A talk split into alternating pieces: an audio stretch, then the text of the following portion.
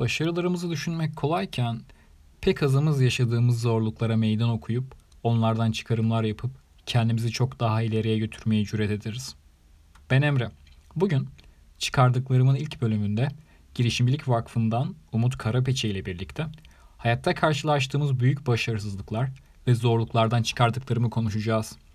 Neler deneyimledik, neler öğrendik ve bunların üzerine neler deriz? Öncelikle hoş geldiniz, kırmadınız. Teşekkür ederim. Ne demek? Selamlar, merhaba herkese. Umarım keyifli bir sohbet olur. İnanıyorum olacak. Hocam şimdi herkes aslında başarılarını ön plana çıkarmaya çalışıyor. Hep bilmiyorum, bu pop culture'dan da olabilir, yaşadığımız kültürden de olabilir. Sürekli şeyiz yani, ben bunu yaptım, şunu başardım, şuraya gittim, bunu ettim. Ama kimse ya şurada bir hata yapmıştım, şunu da görün, ya şöyle bir çok cidden çuvalladığım bir zaman oldu falan demiyorlar. Siz der misiniz acaba? Ya da derseniz bu ne olur? Ee, ya tabii ki de derim. Saymak istesem zilyon tane başarısızlıktan bahsederim. Ee, genelde zaten insanlar başarısızlıktan çok başarıdan bahsetmeyi seviyorlar. Onunla anılmayı çok seviyorlar. Başarısızlıkları herkes kendini saklıyor biraz. Ee, tabii bu ne kadar doğru bilmiyorum ama yani ben benim dünyamda biraz böyle başarısızlıklar aslında öz değerlendirmeyle alakalı olan bir durum. Çünkü başarısızlık bence standart olan bir şey.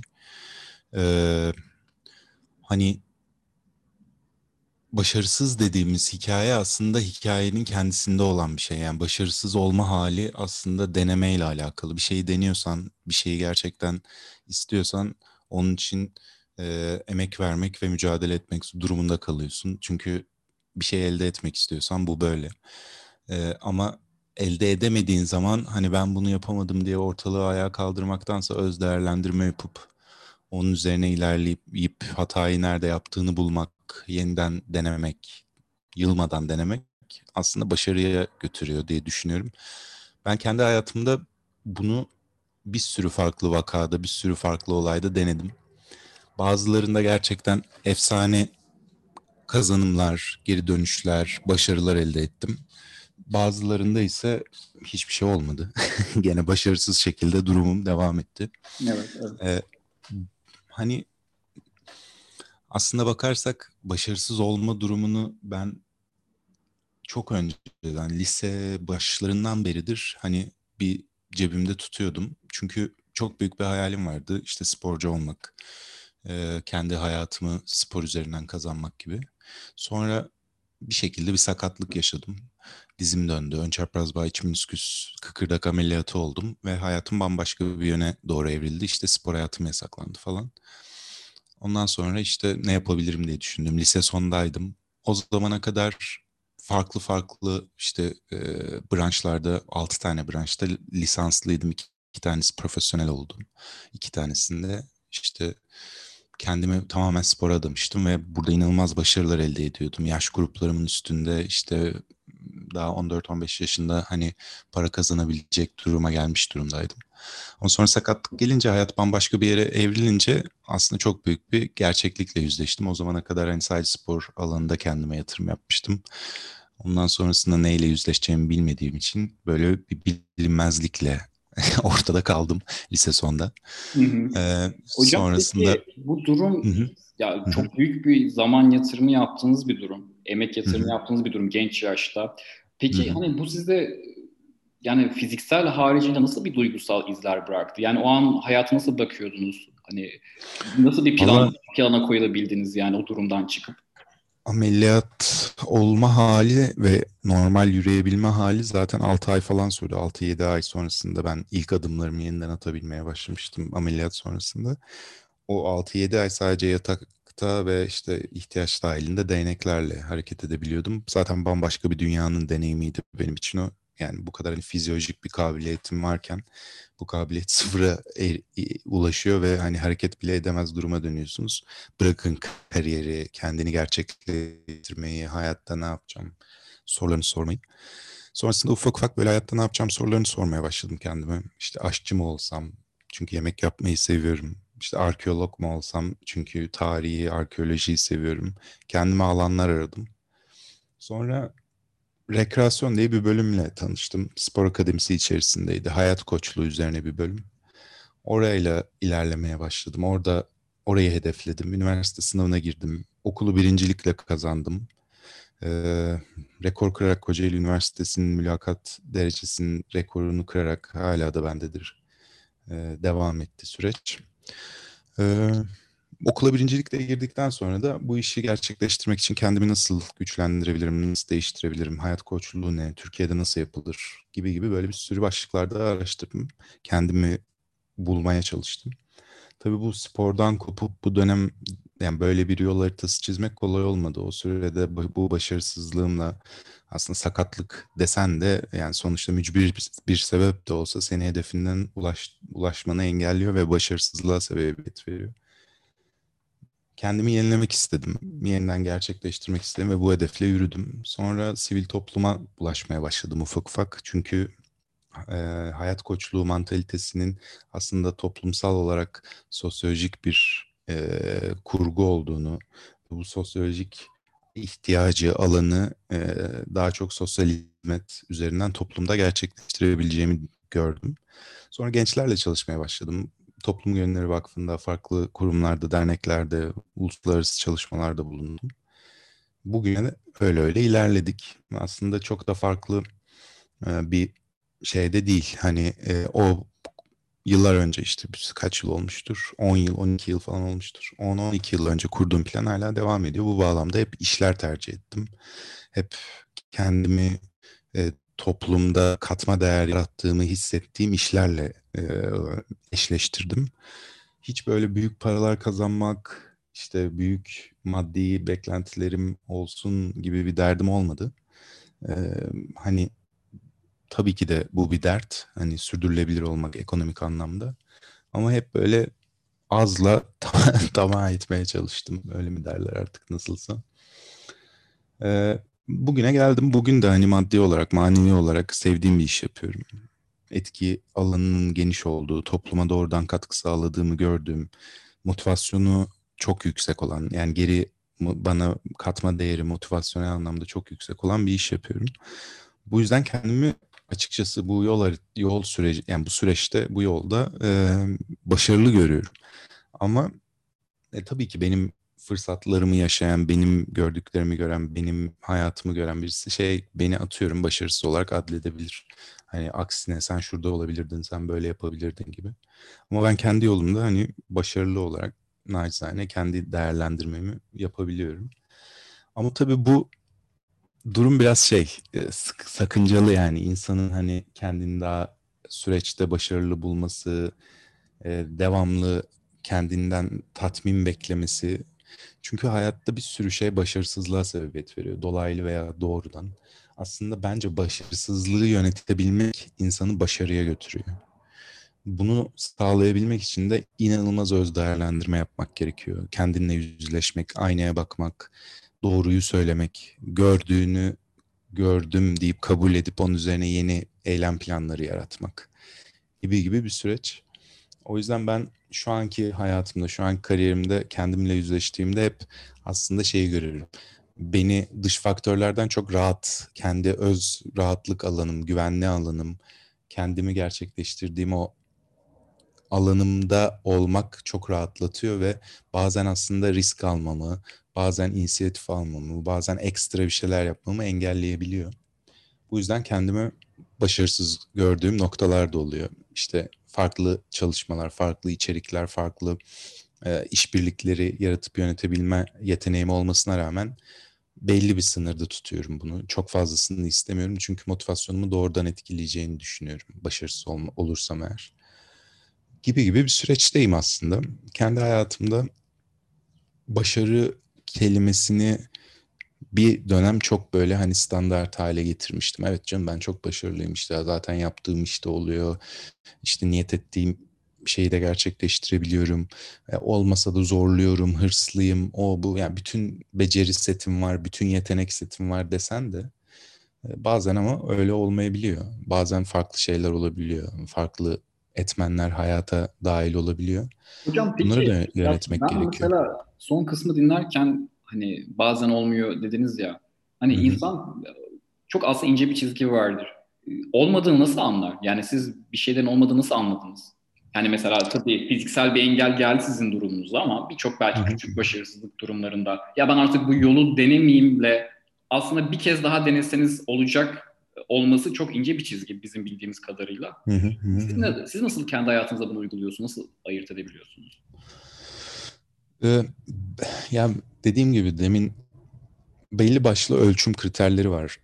Hem toplumun hem de bizim gördüğü.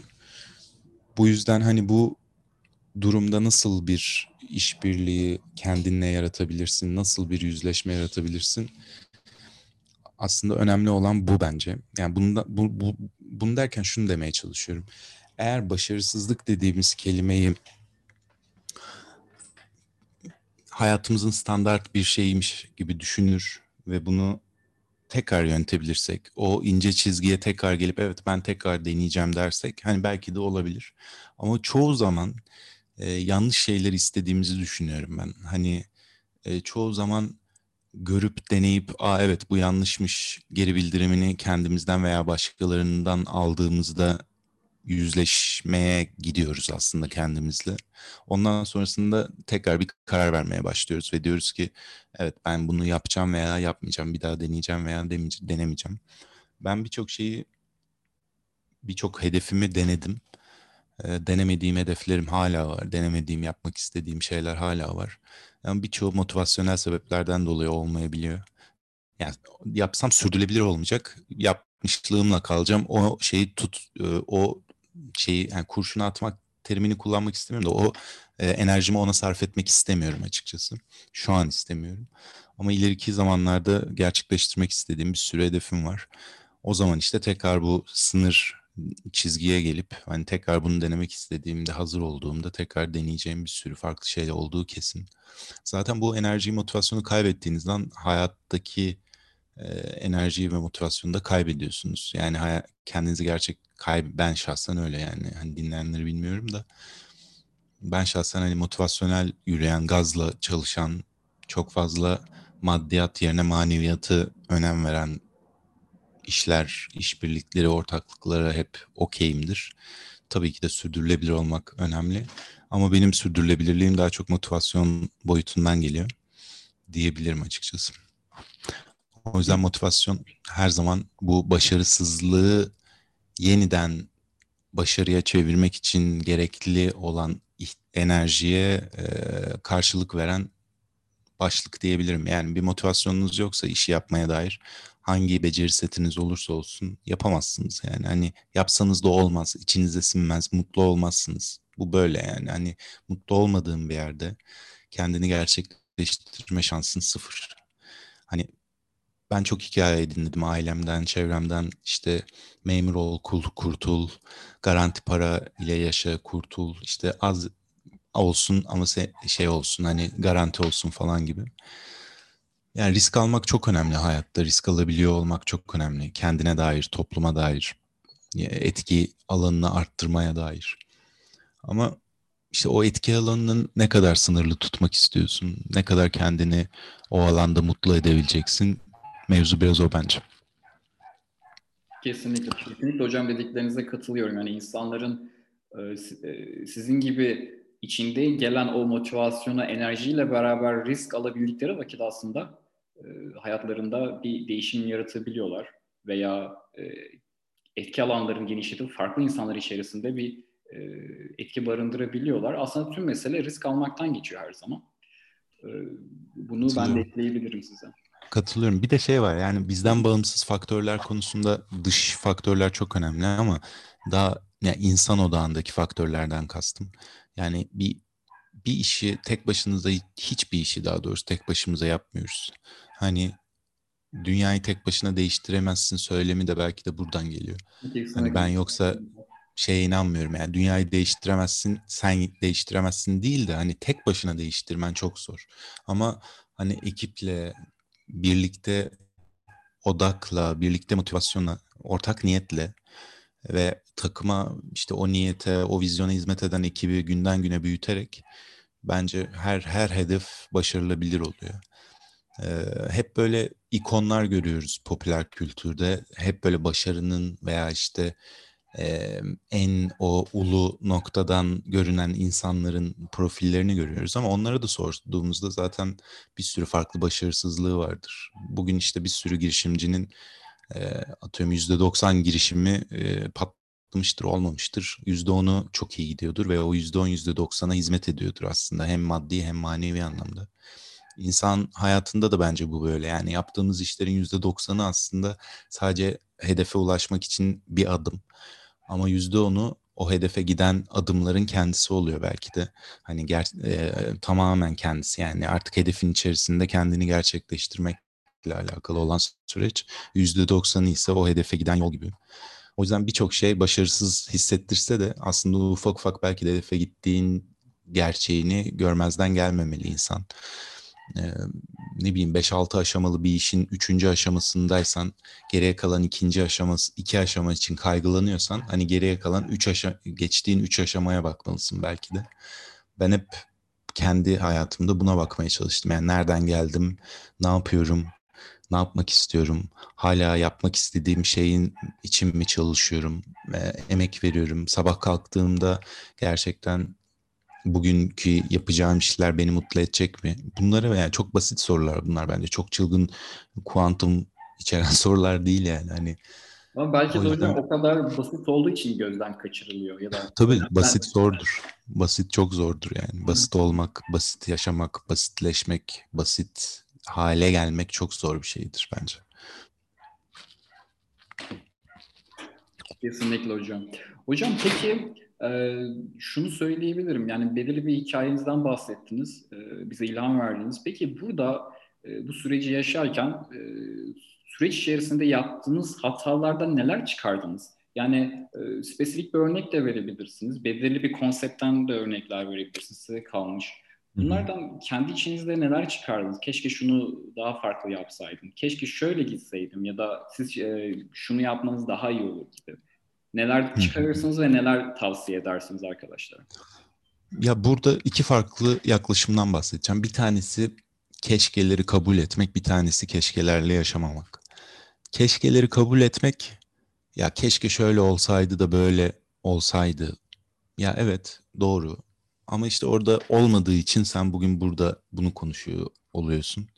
O yüzden o keşkeyi değil de hani belki de evet bu böyle olmadığı için böyle olmadı ve şimdi bunu deneyeceğim böyle olacak falan gibi bir şeye bağlamak e, fark, bir çeşit bir yaklaşım şekli olabilir. Bir diğer yaklaşım ise hani keşke olmasaydı, keşke e, yapmasaydım, keşke yapsaydım gibi bir durum. E, yani ben kendi hayatımda keşkeleri kullanmak istemiyorum açıkçası. Çünkü hala o noktada, hani keşke dediğim noktadan bile dönülecek bir yer olduğunu biliyorum. Zaten şeyi de anlamak mümkün değil. Yani çözümsüz, sınırsız, pardon çözümsüz bir yerde oluyor olma hissi. Hani böyle ben çözümsüz bir yerdeyim ve artık buradan sonra da yönetemeyeceğim bu durumu deme hissini de anlamıyorum. Gerçekten o noktaya geliyorsak eyvallah, farklı motivasyonel anlamda, dış etkenler anlamında gerçekten insan böyle bir hale düşebilir. Ama bunu da yönetmek mümkün, şartları, durumları, koşulları değiştirmek mümkün.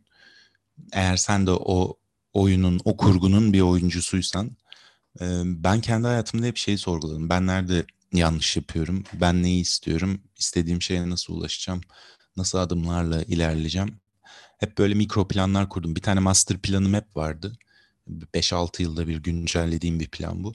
Ee, ama küçük küçük dönemsel mikro planlar kurdum. İşte Avrupa'ya gideceğim, dilimi geliştireceğim, Avrupa kültürünü öğreneceğim, yurt dışı deneyimi yaşayacağım. Bu bir hedefti.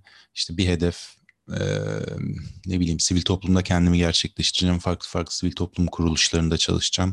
Bir hedef kurumsal yapıya geçeceğim, kurumsal yapıda kendimi deneyeceğim falan. Böyle hedeflerde bazılarında süper başarılı olurken bazılarında doğal olarak başarısız oldum. Ama o başarısız olma hali beni aslında daha başarılı bir duruma sevk etti. Çünkü neyi isteyip neyi istemediğimi anladım süreçte. Neyi neyle kendimi mutlu edip neyle kendimi mutlu etmediğimi anladım.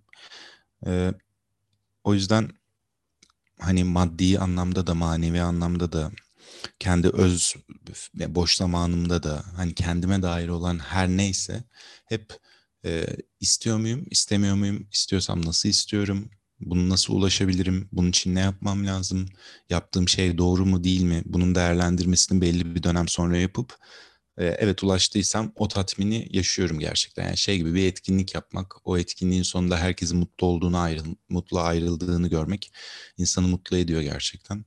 Veya bir sosyal fayda alanında bir şey yapıyorsun ve oradan bir katma değer yaratıyorsun. Veya bir girişim yaratıyorsun ve toplumda işte bir değişim yaratıyorsun. O girişimin var, var olmasıyla birlikte. Orada biraz manevi motivasyon bende ağır basıyor yaptığım işlerde. Gerçekten bunu alıyor muyum diye. Başarısızlık durumunda ise tamamen öz değerlendirmeye geçiyorum. Ee, tabii ki farklı faktörler var. Ekip anlamında, topluluk anlamında, bulunduğum ortamı değerlendirmek, şartları değerlendirmek anlamında. Ee, yani şu an mesela gençlere çalıştığım, yakın çalıştığım arkadaşlara baktığımda yani çoğunun hani aslında böyle biraz motivasyonel olarak toplumun bulunduğu durum itibariyle de bu böyle biraz işte pandemi, salgın ve benzeri süreçlerden dolayı e, bireysel motivasyonların çok düşük olduğunu ve hani gerçekten hedeflerinin çok ulaşılabilir hedefler olduğunu görüyorum. Aslında vizyon, yani daha böyle kendine vizyon edinmek, daha makro bir hedef koymak, daha uzağa ben bunu yapabilirim deyip e, ilerlediğini çoğu gencin görmüyorum. Bu biraz toplumsal öğrenilmişliklerden de, öğretilmişliklerden de geliyor olabilir. Hani başarısız olma hali, sen yapamazsın, sen edemezsin, işte sen kimsin ki bunu aşacaksın gibi ezber ve şey cümleler bizi biraz buraya da itiyor olabilir ama ben genelde bunlara hiç kulak asmadım. Yani kimse bana işte başı... Zaten dediklerine de hani hırs yaptım, geri döndüm, tekrar denedim, yaptım. Sonra dedim ki yaptım ve hani teşekkürler ben yaptım ama istemiyorum bundan sonra eyvallah deyip çekip gittim. Hani böyle şeyler de yaşandı veya işte başarısız olup bir daha deneyeceğim deyip evet yapabilirsin diyen ekip arkadaşlarım da oldu. Onlarla da belli deneyimlerim oldu. Bir sürü şey yaşadık, yaşıyoruz. Burada önemli olan bence öz değerlendirme. Yani başarı veya başarısız olma halinden çok kişinin kendine nasıl ayna tuttuğu ve nasıl kendini eleştirebildiği. Yani bugün bir sürü farklı örnek verebilirim. Yani trafikteki, toplumdaki trafik örneği gibi işte Doğan Cüceloğlu'nun bir şey kitabında vardı. İşte toplum trafiğin aynasıdır, trafik toplum aynasıdır gibi bir şey var. Genelleme var. Doğru gerçekten. İnsanlar mesela ne kadar birbirine saygı gösteriyor, ne kadar trafik kurallarına uyuyor ve ne kadar kolektif bir hareket var ortada. Mevzu bu biraz bence. Yani bu mesela herkes doğru kuralı uyguladığında zaten ortak bir başarıya doğru gidiyor toplum. Ama herkes kendine dair benim doğrum doğrudur, benim dediğim dedik dediği an işler karışabiliyor. O zaman işte yol hakkı kimin, işte o hak kimin, bu ne falan diye böyle bir sürü kavram kargaşası, işte cezalar bilmem neler falan gibi şeyler oluyor. Ve işte birileri yaralanıp birileri zarar görebiliyor. Bu hem fizyolojik hayatımızda böyle hem ma- manevi hayatımızda böyle gerçekten.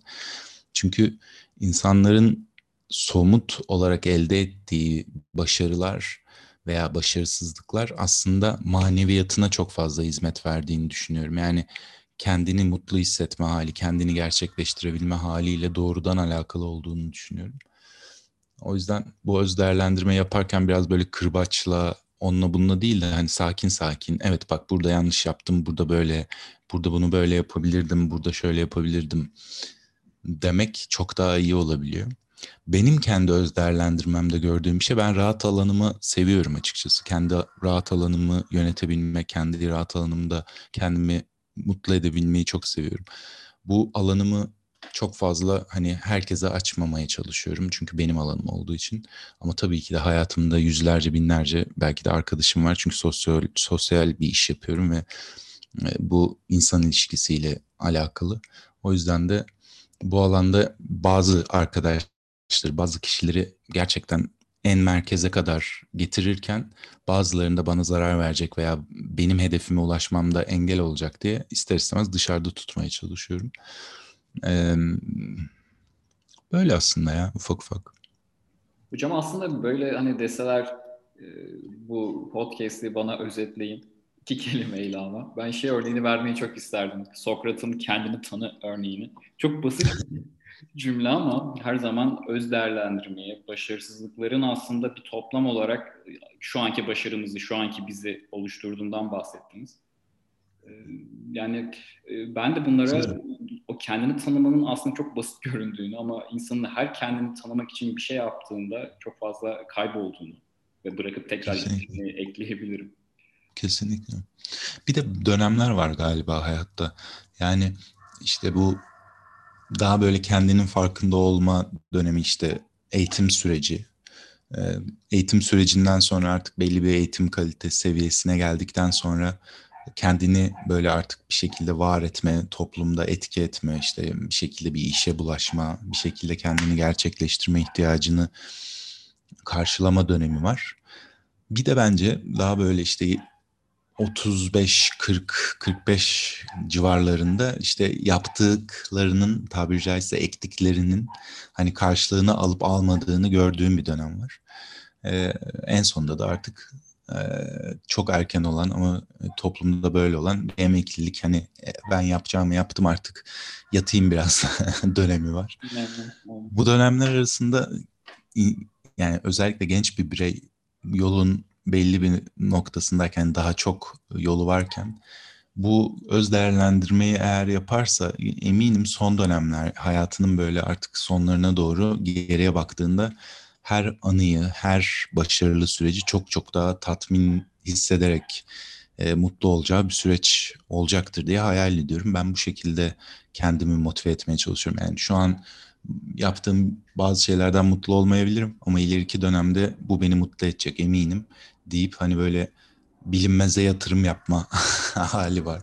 Bu biraz gözü kapalı bir süreç, şey gibi, üniversite sınavı gibi. Hani üniversite sınavına giriyorsun ve seni başarılı veya başarısız adlediyor ve ardından sen işte bir okula gidiyorsun, hayatının bir süreci orada devam ediyor ve sen orada ya gerçekten başarılı oluyorsun öğrendiklerine ya da işte bunu efektif hale, bilgileri efektif hale dönüştürüp topluma etki edemeyip kendini gerçekleştiremeyip ya ben ne yaptım şimdi, bu kadar okul beş yıl dört yıl okudum falan gibi bir şey diyebilir insan. Bir de ben şeye çok takıyorum, yani toplumdaki bazı kriterler var ya, işte erkekler için işte üniversiteyi kazanacaksın, liseden mezun olacaksın, hemen üniversiteyi kazanacaksın, hemen işte bitireceksin, hemen askere gideceksin, hemen dönüp iş bulacaksın ve hemen evleneceksin ve hemen çocuk yapacaksın. Yani böyle adanmış ve sen daha olmadan senin için adledilen bir şey var, süreç var. Ben bu süreçte çok uğraştım açıkçası. Hani dokuz yılda mezun oldum ben. Bilerek dokuzuncu yılımda mezun ettim kendimi, öyle söyleyeyim.